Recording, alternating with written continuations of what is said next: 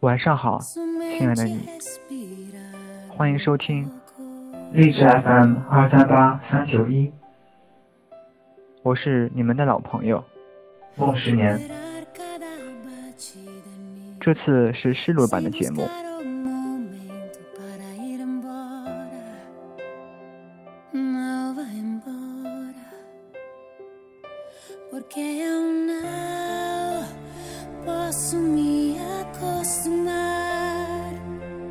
dezembro sem você.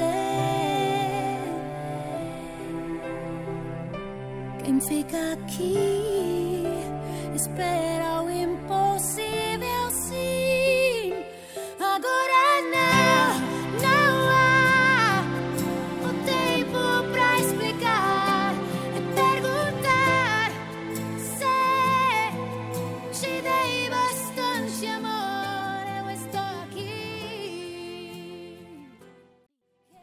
你有过逃避的经历吗？你一定有过。事实上，当你在手机上看这篇文章的时候，你就可能在逃避别的什么东西。这篇文章看完之后，你还会看下一篇，会看看新闻，会点开一个游戏玩两把，会听歌，会看看群里有没有人说话，会在朋友圈里刷新一遍消息。这。也许是在逃避工作，也许是在逃避学习，也许是在逃避地铁上的孤单，逃避起床，或者，也许只是逃避把手机关掉，躺上床，结束一天时的不甘心。生命苦短，我们已经习惯了及时行乐。有一个人给我发信，说他已经延期毕业好几年了。写不出论文，他每天都在疯狂的玩游戏。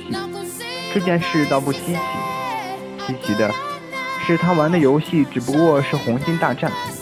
同学们，这已经是二零一六年了，成千上万次的《红星大战》啊，《红星大战》是还不错，但是他也已经快要玩吐了。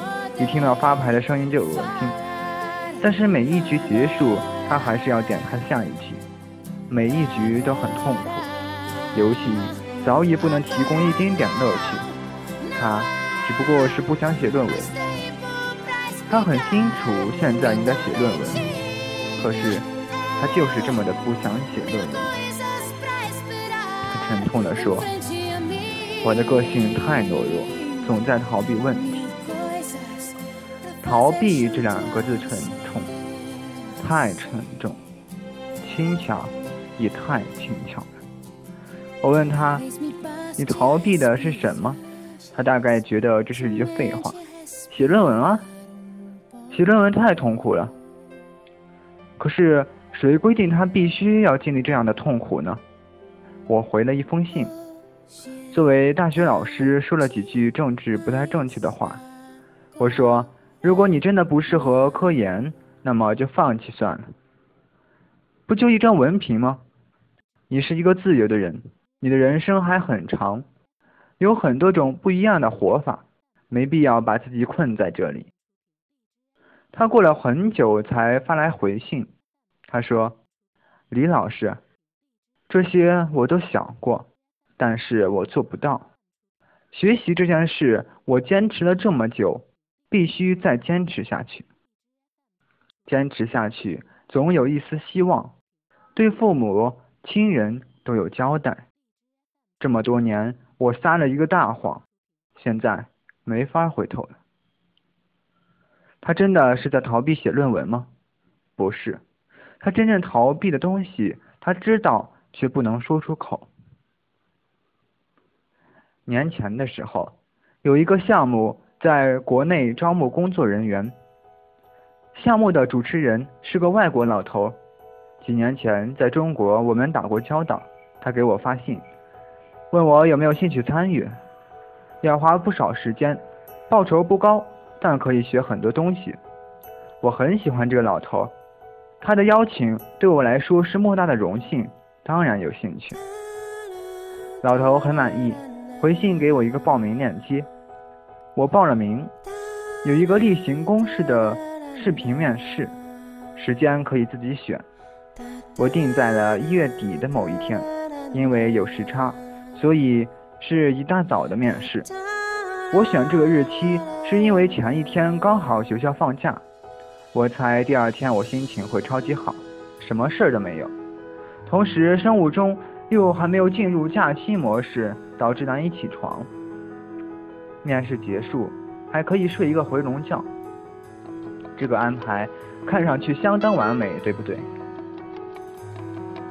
然后大概只过了两个星期吧，放假的当天晚上，我和几个同事一起去庆祝工作告一段落，吃饭、聊天、喝酒，玩到很晚才回家，开开心心的躺到床上，一觉睡到大天亮。对。我们狂欢时还说，反正明天可以不上班。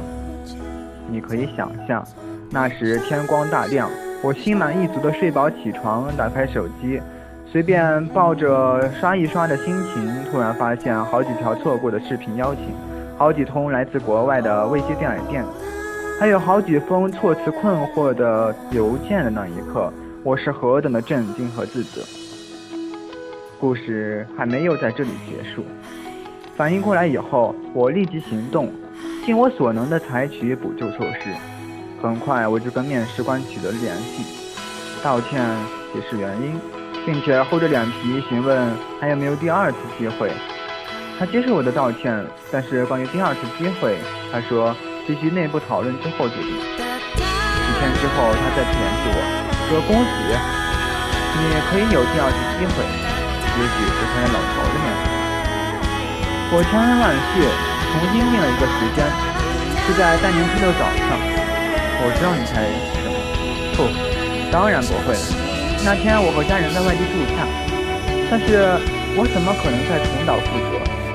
我提前几天就上好了闹钟，有两个手机，还事先测试了酒店的网络质量，确保视频通话可以稳定进行。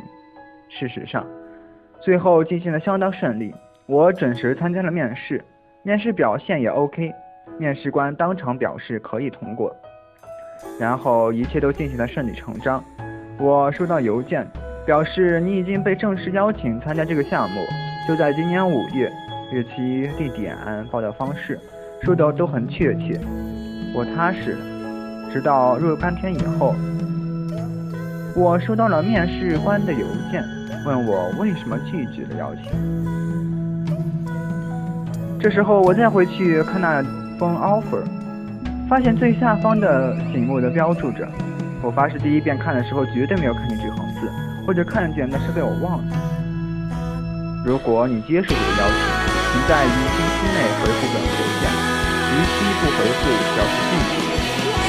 好在这个项目里面的所有人都是经理咨询师，他嗯倒没有生气，只是在问我。还可不可能有第三次机会时，他们温和地提醒我：也许你两次入职的项目是有理由的，你要不要问问自己看，你是真的想参与这个项目？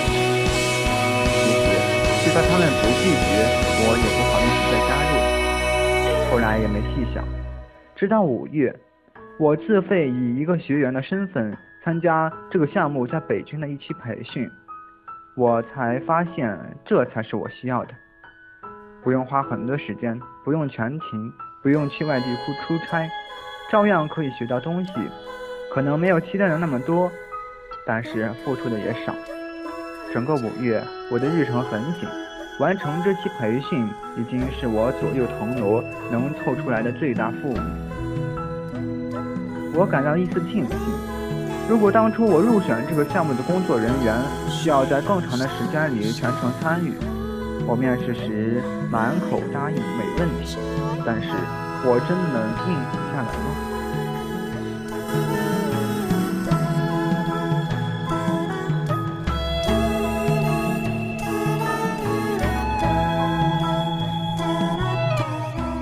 识到我现在的需要，我想，假如时光倒退到去年。刚收到老头的邮件，我可以明确的拒绝他吗？谢谢您的邀请，但是对不起，五月我恐怕时间紧张。我愿意以学员的身份参加一期培训，做不了参与全程的工作人员。这么想的时候，我忽然意识到真正的困难在哪里，倒不是真的多么希望这件事能够让我获得什么，而是我跟老头的关系，在我心里，能被他看中很不容易，一份珍贵的认可，在某种意义上来说，这是我的一个死穴。我很难让自己在这种时候显得不识抬举，无论我五月的档期有多满，大部分的安排当时都已经可以预见，我都选择性的视而不见。可那些压力并不会真的消失，他们绕过我外显的意识，最终以其他方式迫我做出选择，看上去就好像可耻的逃避。做心理咨询的时候，我常常听到类似的故事。除了在面试前一晚狂欢外，还有碰巧把时间记错的，以及让自己在面试中表现糟糕、大大低于水准的。有人在头天晚上会失眠或加班，第二天起不来床或精神不振。有的人每天都发誓不再迟到，同时每天迟到。有的人眼睁睁地错过了出国的航班。有的人把给情人的短信发给了妻子。有个女生在北京工作，跟深圳的男朋友异地恋，双方都越来越受不了异地的痛苦，她辞了职，试图在深圳找一份工作，却迟迟没有合适的职位。两人的耐心都到了极限，最终因为一件小事吵架分手。第二天，她收到了深圳的录用通知。那之后，她又在北京找到了一个新男朋友，她搬去深圳继续异地恋。爱情的主题下，这种错过的故事尤其数不胜数。很多人在单相思的时候一往情深，对对方真的有所回应了，却突然开始迷茫。从相识到恋爱，从恋爱到婚姻，每每到修成正果的关键时刻，就忽然因为什么原因。有时候看起来很巧合，比如鬼使神差的出现了第三个人，在这时分道扬镳。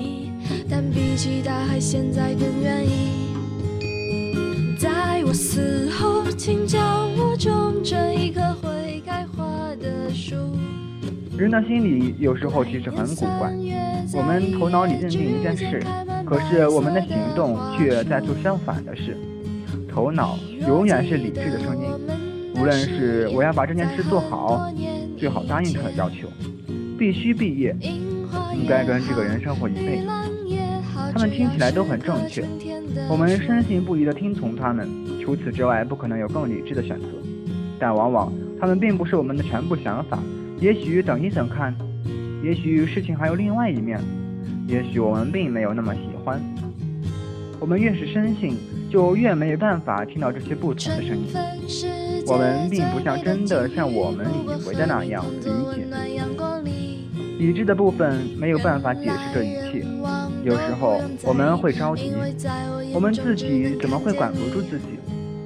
我们可能找一些奇奇怪怪的理由，开脱自己或责怪自己。有时候我们会把它叫做逃避，明知正确而不敢做，把它变成单纯的勇气问题。有时候，我们干脆说自己生病了，现在没法写论文。是啊，我有拖延症。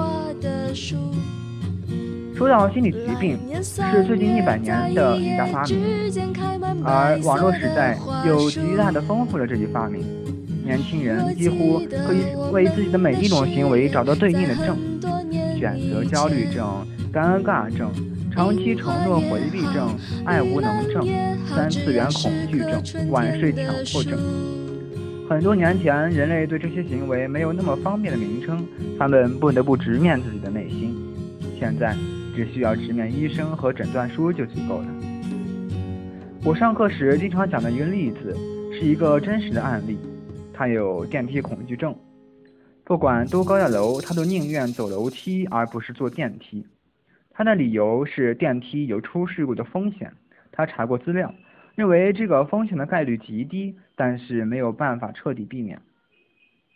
我告诉他，他的想法完全正确，存在那百万分之一的风险，所以不坐电梯对他来说是更安全的选择。可是他看着我，表情反而更加困惑。在家，在他的生活中，所有人都在嘲笑他胆小，试图让他承认风险并不如他想的那么大。那些声音如此强烈而一致，以至于他真的以为自己跟正常生活完全脱节了。他在心理疾病的作用下，错误地逃避了一种正常人习以为常的生活方式。不坐电梯的话，生活会有很多麻烦。他试图站到他们的立场。没错，坐电梯确实会很方便。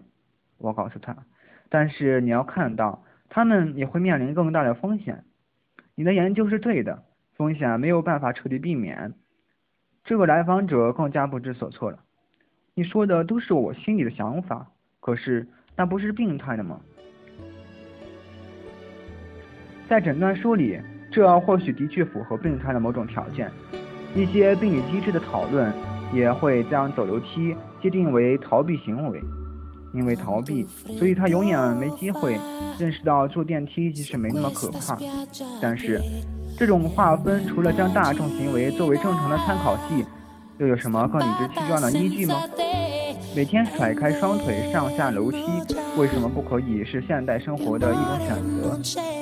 这种选择自有它的道理，只是不符合大众以为正确的道理。你想要方便，就要牺牲一点安全；想要安全，就要牺牲一点方便。我的来访者考虑了两个星期，最后还是决定通过暴露疗法克服他对电梯的恐惧。他要选择更大众化的生活方式，并且提高自己对风险的忍耐力。其实他是否决定改变，对我来说并不那么重要。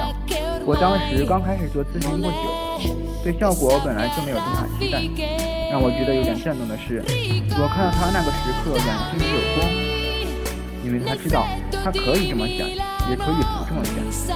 他的行为不再当做逃避，而是在安全与方便之间博弈的一一选择。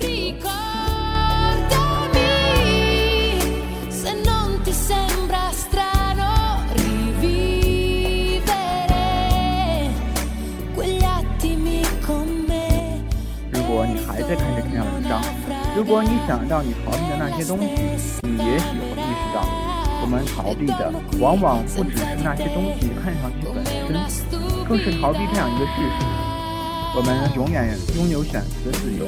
每一次逃避都有我们隐秘的偏好，或者不如说，我们逃避的是藏在“逃避”这两个字之下，我们所不愿意真实面对的内心。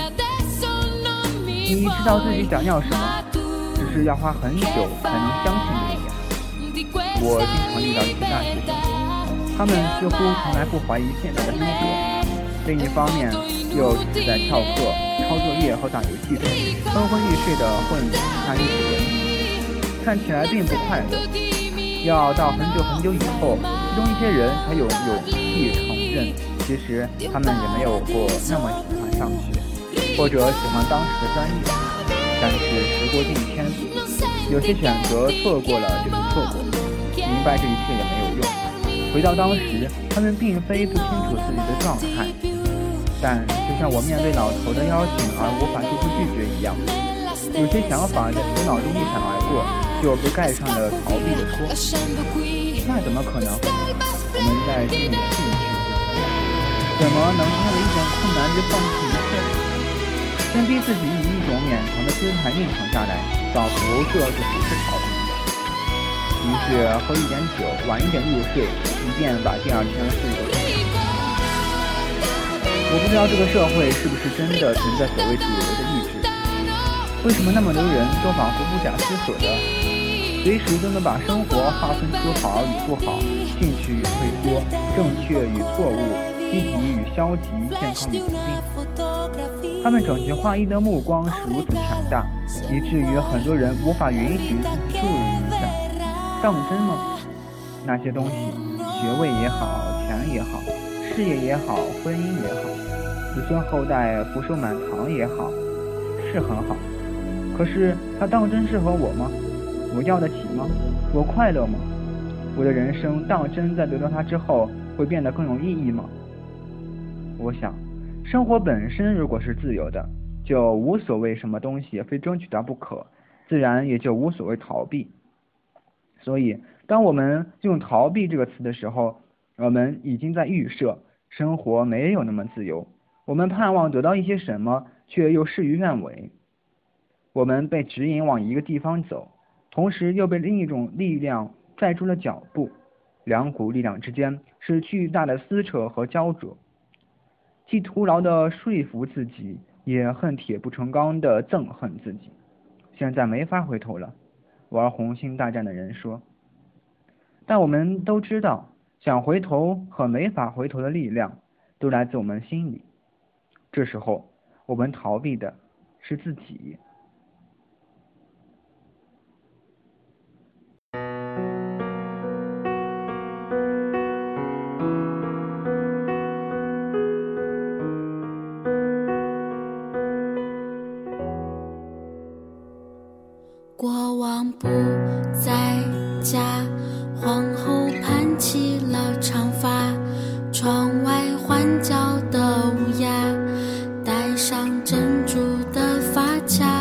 眉毛画的假，卸掉眼。